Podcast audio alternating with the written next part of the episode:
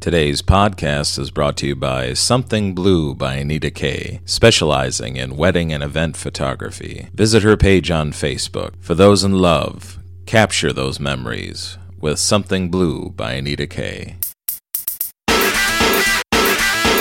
The Unbridled Enthusiasm podcast with Mark Poulos starts now. We can't give them this much power in the cartoon world.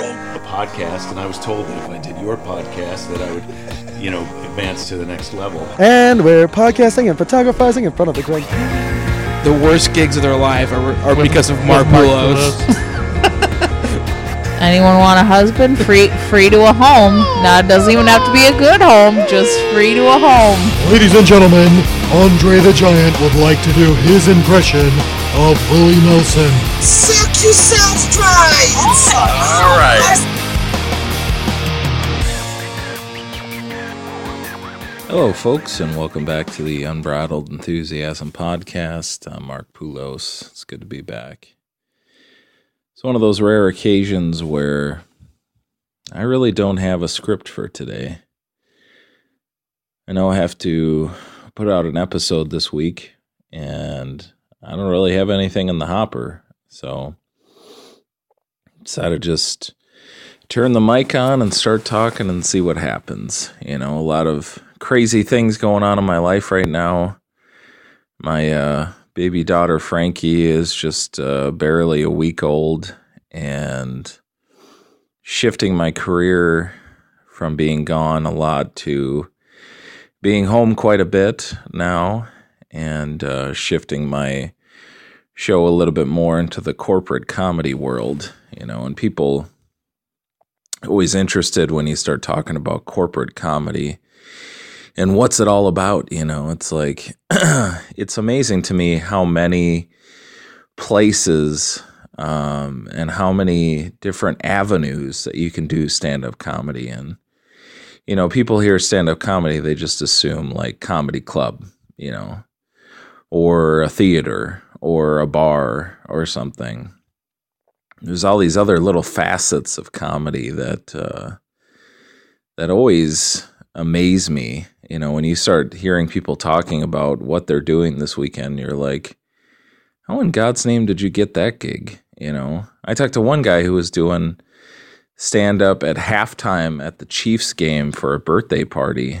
I'm like, where the hell does that gig come in? You know, and the whole point of it, or at least what I'm trying to get to in my career, is uh, less shows, more money. Is kind of uh, where I'm going in my career, and having been doing this for 15 years and and paid all my dues. I mean, uh, a lot of guys they come up in L.A. or New York and they go right into the big time.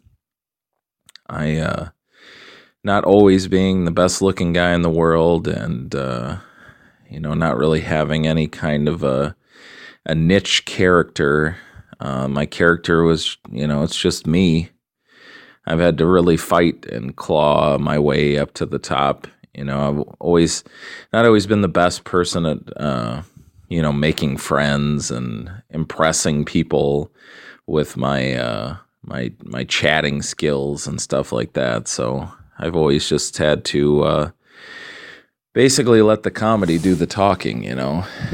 And uh, when I first started out, it was bad. It was real bad. If you go back and listen to the podcasts of me reading through my first three comedy notebooks, you'll know how bad it was. But uh, I like to think that uh, I'm kind of figuring stuff out right now. You know, I I've gotten to a point where it's almost effortlessly good on stage, you know. So and I like a challenge, you know. I think that's why before stand-up comedy, I don't think I uh I had a job that lasted more than like 3 years, you know, and I've been doing this for over 15 now.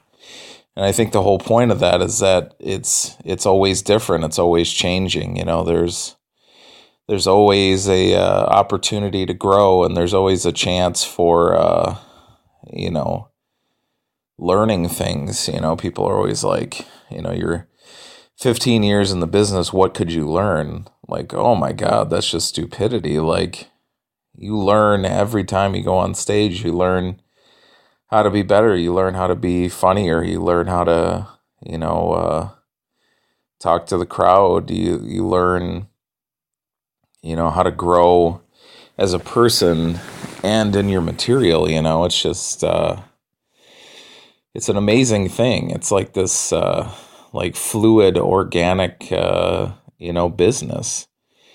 And now, kind of getting into this corporate comedy thing, it's it's such an interesting thing. You know, it's like comedy, but it is kind of dulled down comedy. You know, where like if you would go to see comedy in a comedy club, you would get 100%, you know, uncensored comedy from somebody, you know, like what what you would hear them say late at night in the back of a bar, you know, when they're drunk with their friends. Like you get a hundred percent like uncensored, you know, and in corporate comedy, you've been hired specifically to do stand up for a company.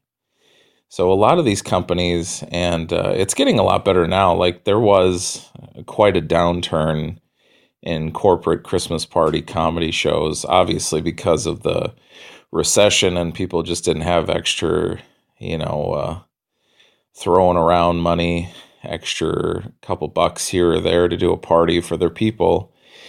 So it always was, you know, kind of on the downturn. Now, thankfully, it's on the upturn, which is nice. And it's just a whole nother thing, you know, it's like, you come in and it's always kind of the same thing you know it's like they they have a dinner where they all eat the same crap that they make at the hotel whatever stuff they got laying around you know. I'm sure it's better than that but you know you do enough of these you're like how, much asparagus can a hotel go through? You know it's like how many giant pans of au gratin potatoes can you make? You know, it's it's you know like the overdone chicken and the nondescript cream sauce. You know, it's always the same buffet, and everybody has their free meal, and then. Uh, some guy in a suit gets up there and he, he thanks all the people for their hard work over the last year and he recognizes people who have lasted the longest at the company, which I always find funny because they they say that stuff like you know uh, Bob Johnson he had his 10 year anniversary with the company, you know, and it's like you know everybody applauds like it's this really big thing. And and usually the person that's making the announcements as if to say, you know, congratulations on being at the company for this long is like the president of the company who decides if that person is staying or not. So it's always weird to me, like when they say that, it's almost like they're applauding themselves, you know, like, congratulations to me for not firing this guy. You know, it's like, come on. But it is amazing in the world that we live in with the you know, with with there hardly being that many full time jobs left, or companies wanting to make people full time because of the healthcare implications and that kind of stuff. It's like it is amazing when you meet someone who's been at like any kind of a company for 35 years, you know.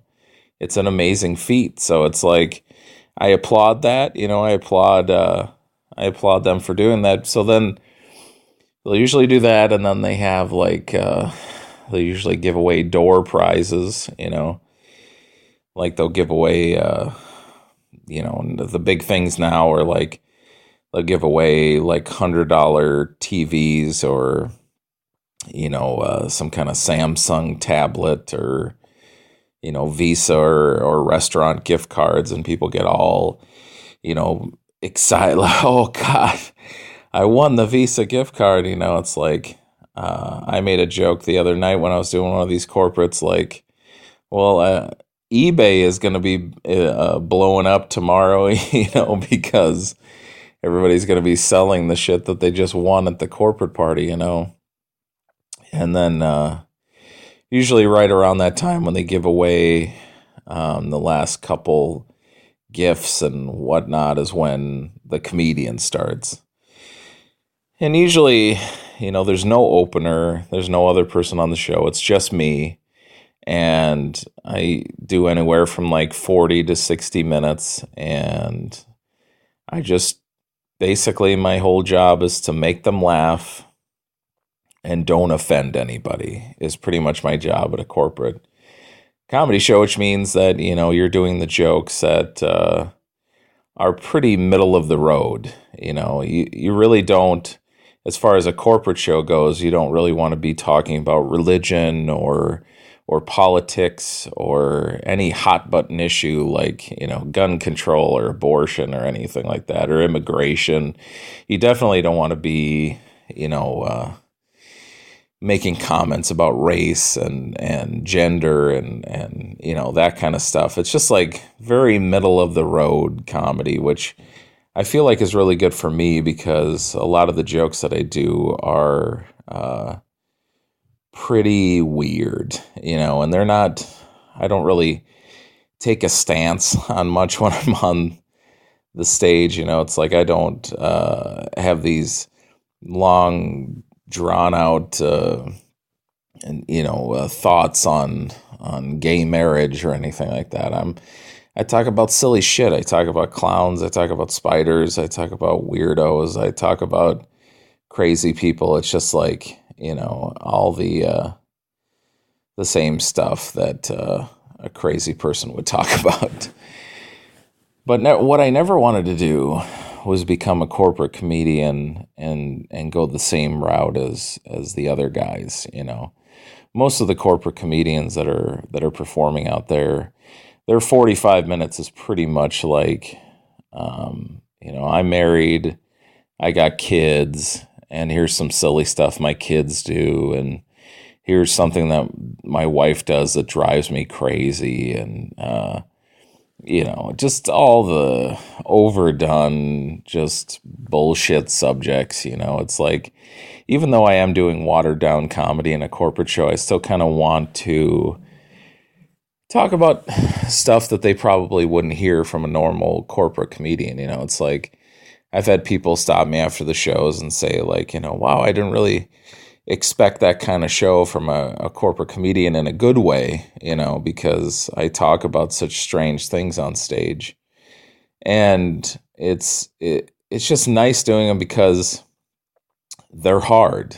They're they're a hard thing to do, and not every comedian can do them you know, and the the comedians that say that they can do it, you know, and then they get there and they get in a little over their heads, you know, they don't realize uh, what's expected of them, you know, and I'm not gonna lie, like it took me a long, long time to figure out um, how to do a corporate comedy show. Like I was, ex- I was accepting corporate comedy show gigs way before I should have been accepting them.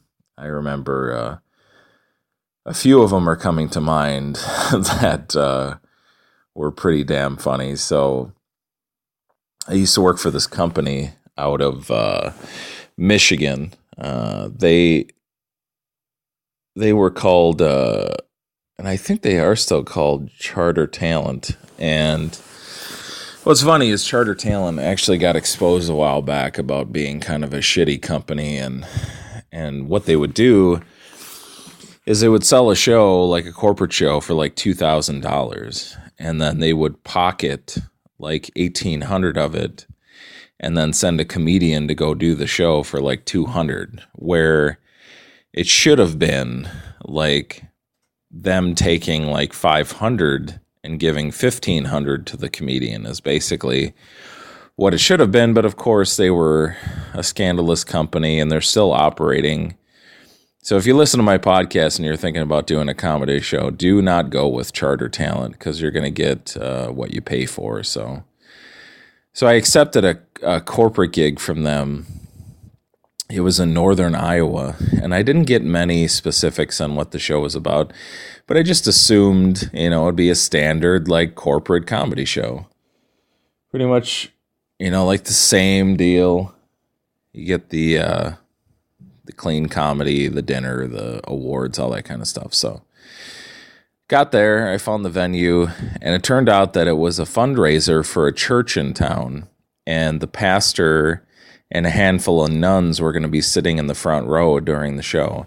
And I was getting paid $200 to do this show, and they initially asked me if I could do 90 minutes, and I was like that's not going to happen. I go, if I make it to like 50, I'd be surprised, you know. And then they're like, wow, it says in our contract that you're going to do at least 60. And I was like, I'll try, but we'll see. Because that's a, that adds like a whole nother level to things. You know, it's like when you're doing corporate comedy for a group of adults that work for some tech company, there's a lot of subjects you can touch on and still be corporate clean. Like you could talk about drinking. You could talk about innuendo stuff with relationships. You can talk about, you know, whatever. But it's like when you're on stage and you're making eye contact with priests and nuns, quite a lot of subjects that are that are off limits at that point now. You know, it's like you don't really want to be talking about drinking. You don't really want to be talking about drugs. You don't want to be talking about um, any kind of innuendo relationship stuff. So a lot of stuff is off the table now. So I was doing my best. I mean, I was trying to fight my way through the show the best that I could, and I was doing some crowd rap, trying to talk with them, trying to kill some time. And basically, what I ended up doing was I was doing jokes where I knew the endings were horrible, and I would just stop in the middle and just move to the next joke. So it was like a lot of jokes like the Cliff Notes version of a lot of jokes. So I get to the point where I'm going to do this joke. And it's a joke that I've done many a times. And I know that towards the end of it, I say dick. And in my head, I'm like, just don't say dick, you know? The joke still works without dick. So I get there. And the joke is the, the original joke is that I got caught peeing on a dumpster by the police. And they asked me what I was doing. And I said, I'm throwing up because I know throwing up is not against the law. And he says, Why are you throwing up your dick out?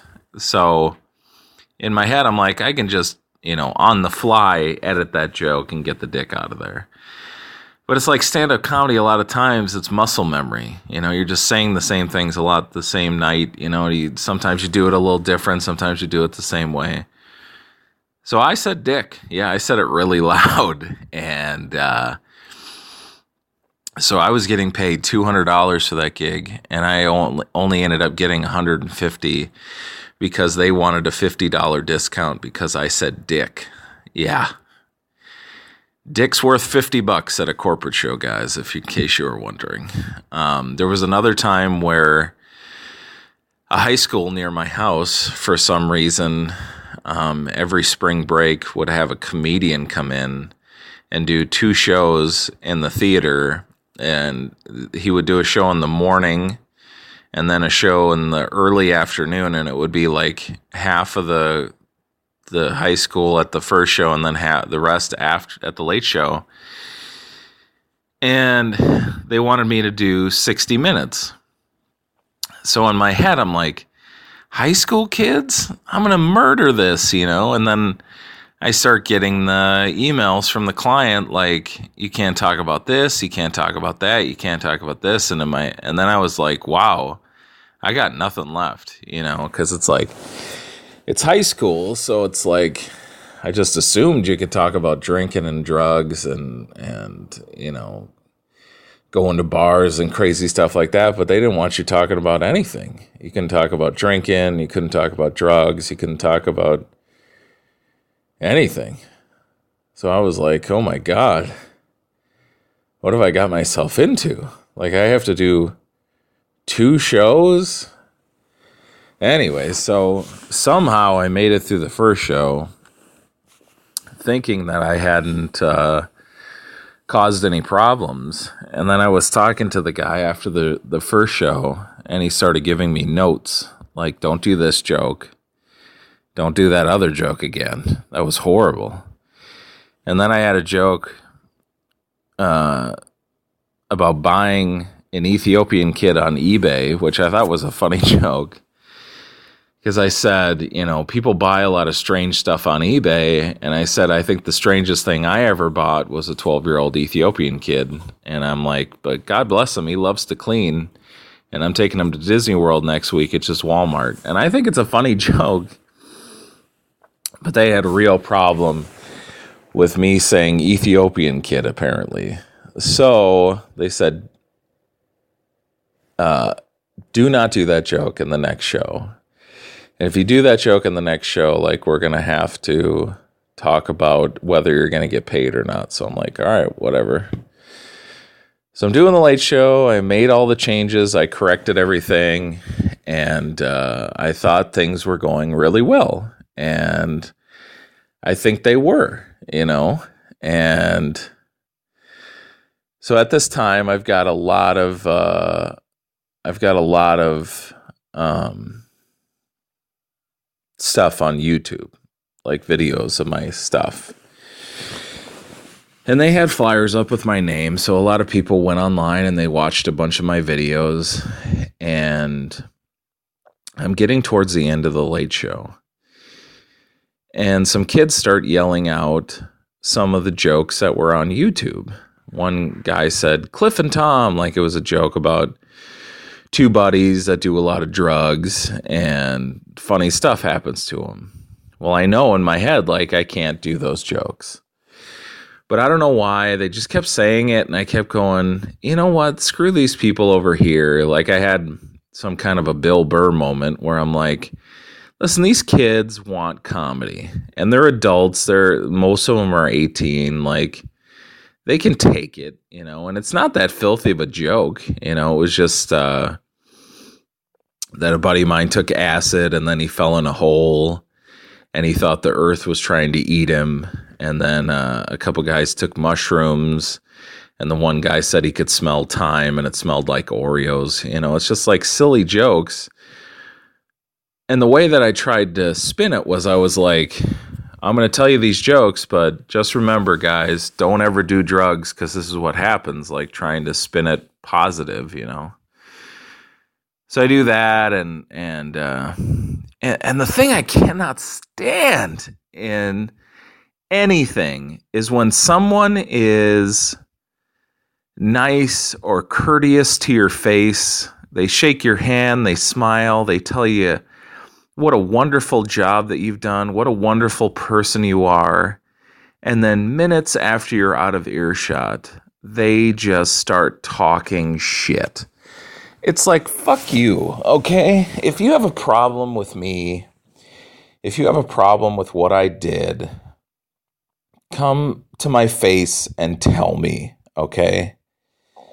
Don't be like, hey, you're, uh, you're so good, okay? That was the best thing I've ever seen in my life. And then, like, five minutes later, they're sending this nine page email to the booker like he was absolutely horrendous. He talked about drugs and he talked about drinking and he talked about Ethiopian kids like because that's what happened. I got home and I got an email from the booker saying that they're refusing to pay me because uh, I did a joke about drugs. I talked about an Ethiopian kid. And it literally took me almost nine or 10 months to get that money. And they docked me like a $100 it was absolutely like the stupidest thing I've ever been a part of. But uh, then again, I I take full credit for that stuff back then because I had a guy tell me if you're offered anything in this business, just say yes. Like you'll figure out how to do it by the time it comes around, you know. And I'm telling you, don't say yes. You know, there's a lot of situations where if you say yes too early, you're going to hurt yourself in the long run as far as comedy goes you know god uh, thank god those gigs were for smaller companies that didn't have much of a reach as far as uh, like reputation goes because if they were like the bigger companies that had their hands in a lot of corporate work you know they might have sent out a, a mass email telling people not to book me because i'm i'm that shitty you know but uh so many different stories like that early in my career. I, God, I think the worst one ever. And I feel like I've talked about this on the podcast before, but it was absolutely ridiculous. So I, I was doing a show in uh, in Reno, Nevada, and the uh, person that was running that show had a friend in Grand Junction, Colorado, that had just opened a comedy club. And a lot of the people that were working for the club in Reno were kind of getting referenced over to Grand Junction because they were friends. So I got the reference, I got a booking over there, and I was supposed to be there the week before Memorial Day and we were doing like six shows. Like it was wednesday thursday friday saturday and uh, it was going to be a, a pretty nice paying week. So then he calls me and he goes listen we're having a tough time with reservations because i guess at a certain point in may the uh, the people kind of clear out of there and there's not many people in the town anymore. So uh, he starts canceling shows but then he goes but we're going to have a corporate show on Thursday. So you're going to make a bunch of money off of that. So it'll all even out. So I was like, oh, well, at least if the money's still the same, you know. So by the time I get there, he's canceled pretty much all the shows except for the corporate show and one show on Saturday. So I go to do the corporate show and I get to the room and the, the comedy club, the air conditioning's broken in the comedy club and these people are there and they're eating their little appetizers and stuff. And then it turns out that uh, about halfway through uh, the appetizer time, they run out of food. And the guy comes in and he goes, Hey, we're out of food. So can you bring some more food out? And the guy goes, No, that's all the food that you paid for. And he goes, What are you talking about? And he goes, well, you guys paid for appetizers. You didn't pay for the full dinner. So appetizers means appetizers. You eat a little bit of this, a little bit of that, and that's an appetizer. And then if you want a more substantial meal, you'll have to buy a meal. He's like, it's not all you can eat. I'm not just going to keep bringing food out because you guys are still hungry. And the guy's like, what are you talking about? He goes, half the people just got here and they didn't get any food. And I swear to God, this guy looks this guy right in the eye and he goes, Well, if your all your fat friends didn't show up early and eat everything, you'd be having some appetizers right now, wouldn't you? And he just walked away. And I was like, This is going to be a great night. So at the time, about the only way that I could fill a corporate comedy show was, or most of my shows was by playing the guitar. So I had the guitar in there, and everybody's pissed off. They're hot. He fired the MC and the feature for the week because he couldn't afford them. So it's just me. So he's like, Here's your comic, Mark Poulos. And I just walk up there and I'm trying to make it light, and it's horrible. People are staring at me. I pick up my guitar and I, I strum it, and like three of the guitar strings break on it. And I was like, What the fuck? So then I'm just trying to riff and I'm trying to bebop and scat, and it's just nothing. These people are staring at me. I get to like 27 minutes. I'm supposed to do 60. It's the first time I've ever done this in my entire career. I had to look out at the people and I had to say, That's all I've got. I'm sorry. And then I just walked off stage. And I'm talking to the owner afterwards, and he's giving me the whole fucking kiss my ass thing. He's like, Man, he goes, those people don't get it. You know, you were doing a great job. They just didn't understand. And I'm gonna I'm gonna let your friend know in Reno that you did a great job, you know. And then he goes back and he just talks all this shit to the guy in Reno, to people that were coming through the comedy club later, how I shouldn't even be a comedian. And I'm like, what the fuck? So even when I had a hard time even getting booked back to Reno because they somehow thought that I fell off the wagon and I was like the shittiest comic in the world now. And when I got back there, I did the first show and it went well. And the guy that was managing it, he said to me, See, I knew you were funny. And that's what like opened it up. I'm like, Where did you hear that I wasn't funny? And I was like, God, that fucking pisses me off so much.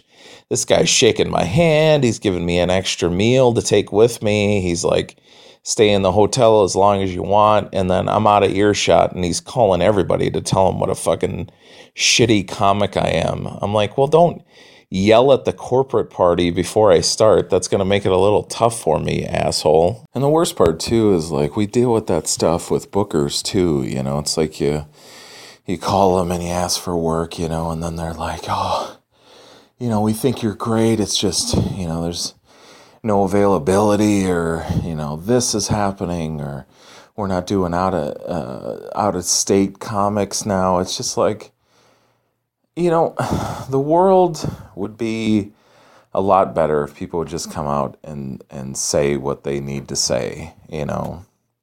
And I'm not going to lie, like I it's easier to be nice to people and kind of push it off, you know. It's just I'm not saying that you need to be an asshole 100% of the time and be like I don't think you're funny. I'm not going to ever book you again, but you know, that would make things easier for us, you know, because then we could move on with our lives and delete you out of our contacts and not bother you every two or three weeks. You know, it's like, but you don't get that. You know, you constantly send emails, you know, and and they'll respond every once in a while to keep you on the hook. Like, uh, uh, well, I'm working on something. I'll get you in there as soon as I can. You know, it's just like, just tell the truth. You know and it's all the time man you just you do these gigs and it's like you know you know when it went well and you know when it didn't you know and I'll, I'll always have you know more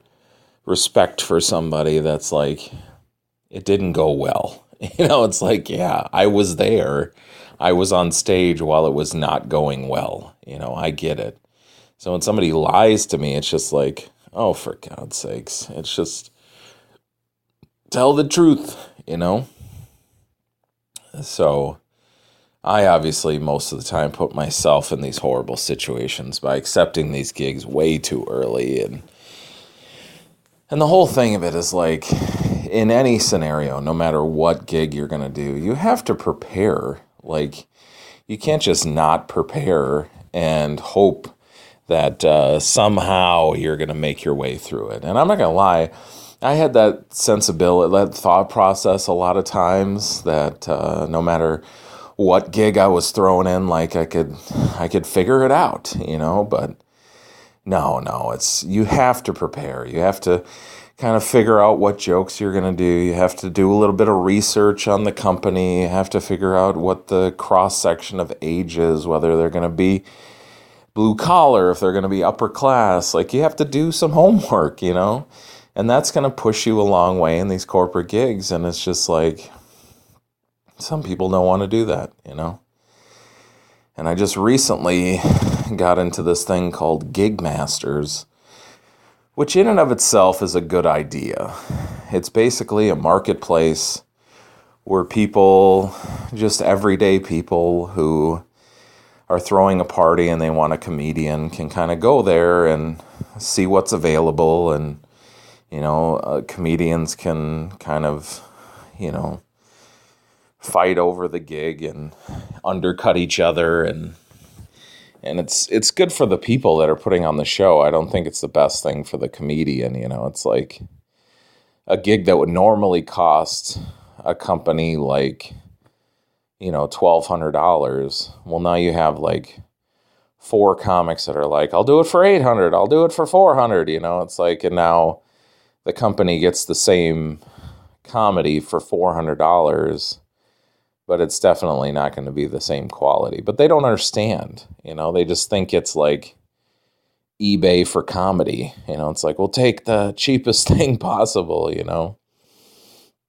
I don't know how to fight it you know? It's like i finally got two gigs off of there and and the first one wrote a really good review and hoping that the second one goes well and I get another good review and and it's Gigmaster's like Yelp for comedians, you know. It's like you got to get those good reviews so you get up to the top so people want to book you and and I've seen a few reviews of comedians on there and and they definitely don't pull any punches, you know. And that's that's the worst thing too is like if you show up to one of these corporate gigs and you know, you need a a specific amount of things to go well for a comedy show to do well. Like if you show up to a gig and There's no microphone, there's no stage, there's no light.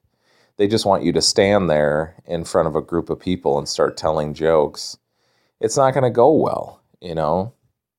We need our things to do our job. You know, it'd be like a football player showing up and they don't have his helmet or his pads and they tell him to just go out there and play football. It's not going to be the same, you know.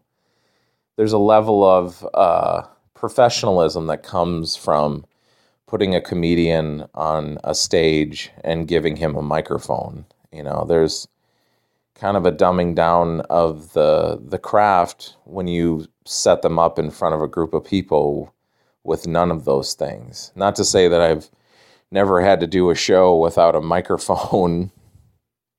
oh, God, I almost forgot to tell this story, uh, which could go down as the worst corporate I've ever done. So I'll, I can end in the podcast on this because it was absolutely ridiculous. So once again, it was for this uh, charter talent company, and they were paying me like two hundred dollars again, and I didn't know any different. You know, I was young, and it was a gig. Um, and they didn't really give a name of the place, like it was a venue or something. Like it was, uh, they just gave me an address, and I was like, okay. So I showed up there, and it it looked like somebody's house, but I I feel like it was kind of like a bed and breakfast not a bed and breakfast, but it was just like a, a, a, place where people threw parties or something, but it was a house. It was really weird. And I walk in there and it's literally like a family reunion. And they're all in the dining room and it's at a table that seats like 20. So they're in the dining room and it's like all ranges of age. It's like not babies, but like 12 year olds to like 80 year olds sitting around this table.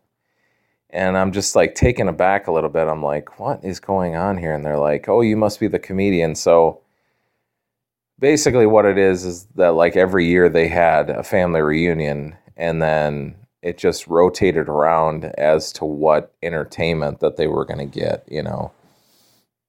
And when it was the kids, you know, it was like you know, Taylor Swift impersonator, and one of the ladies had like, uh, you know, someone come and read poetry, and and then of course it got to the crazy uncle, and he was like, I want a stand up comedian, you know, so that's how I ended up there. So I'm like trying to figure out what the fuck is going on.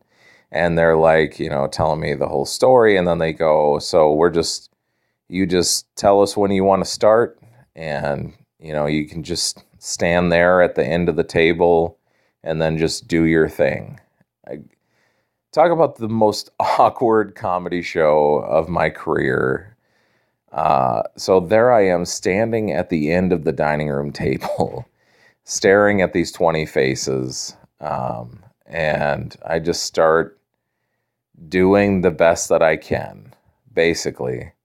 I'm trying not to be vulgar. I'm trying to be funny. I'm trying not to offend anybody. And I to this I can't truthfully tell you how much time I did. Maybe it was like 30 minutes, maybe 35. I don't even know what I was contracted to do, but at that point I really didn't care if I got paid or not. I just did not want to be doing stand-up comedy for a family reunion at the end of the dining room table. I mean, it was and it was once again during the time that I had to play guitar to uh, fill my time. So not only was I doing material, I started playing funny songs at the end of the table. And as awkward as it was for me, it had to be like doubly awkward for them to just be sitting there staring at me at the end of the table. I'm like, who who does this stuff? I I don't even get it, man. I I remember there was a time uh, I was doing a gig in Rockford, Illinois, and after the show, uh, I was opening up for another comedian named DC Malone, and this husband and wife and uh, came up to me and they said, "Hey, um, we really liked what you did up there, and we were wondering if you wanted to do another show tonight." And I was like, "What are you talking about?" And she said, well, it's my birthday and we're having a, a shit ton of people coming over to our like beautiful house that's out in the woods. And we want to hire you to come and like do a show in our living room for our friends. And I was like, I was like, well, that that's gonna be like a hundred bucks. And the guy like cracked off a hundred dollar bill and he gave it to me. And he goes, uh, if you do a good job, I'll give you another hundred bucks. So make sure you show up and make sure that you do a good job. Be there. And the show at the the place was over at like ten thirty, I think. So he was like, "Be there at midnight," and here's the address. And I'm like, "Oh my god!" So I show up there, and everybody's all like in the living room waiting. And I come in and I get all my shit together, and I get up there and I I uh, um, oh, and that was the other thing was um, I didn't do the guitar at the bar, and they had seen something online of me playing the funny song, and they go, "Make sure you bring your guitar because we want to hear those funny songs." So I'm like, "Okay." Set up my guitar. I play the first song, and they're all like laughing and they're paying attention, and then like these two guys come in that I, I the only thing I picked up from it was maybe oh and this was the other thing like halfway through that first song uh, the husband walks by and he goes, Yeah, man, you're doing a great job. He goes, I'm going to go throw up and pass out. And I was like, Okay. So they're listening, clap. These two guys come in, and from what I could gather, was they were both like overseas in like Iraq or something, and they had just gotten back like that second. So like the whole place went nuts, and they were all like, you know, hugging and high fiving and like you know, putting them on their shoulders and cheering and everything. And and I just I just put my guitar away and left. That's what I did. I was like, well, this is going to be a while, and uh, and I don't really care if I get another hundred dollars. So I just left. But it's just like the things you think about in the comedy business, like how streamlined this is and how rigid the parameters are of it. Um, there's so many stories out there from like Chris Titus to Bill Burr to to Rich Voss of like people doing comedy anywhere. You know, there was a good buddy of mine back in Minneapolis, uh, Corey Adam. He's got a video on his YouTube of him doing stand up for the people that are waiting in the Black Friday lines, which I think is a hilarious idea and it is really funny. So check that out on his page. But, you know, now as my career shifts, you know, and I feel like I can ha- handle any scenario, I'll keep getting stuff thrown at me that kind of puts me off kilter. But that's what I love about this business. It'll always keep me on my toes and it'll always keep me working and it'll always keep me, you know, fighting to be better. And that's what it's all about. So, uh, yeah. So if you're interested in seeing me do this live, um, I've got a ton of Minneapolis dates that are coming up uh, this weekend.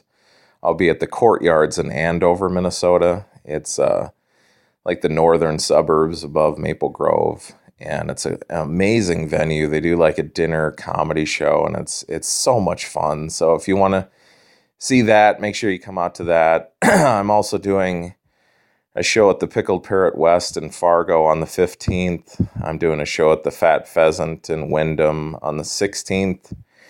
I'm doing a show at Dubh Linn's Pub in Duluth um, on the 18th I, or 19th, I believe.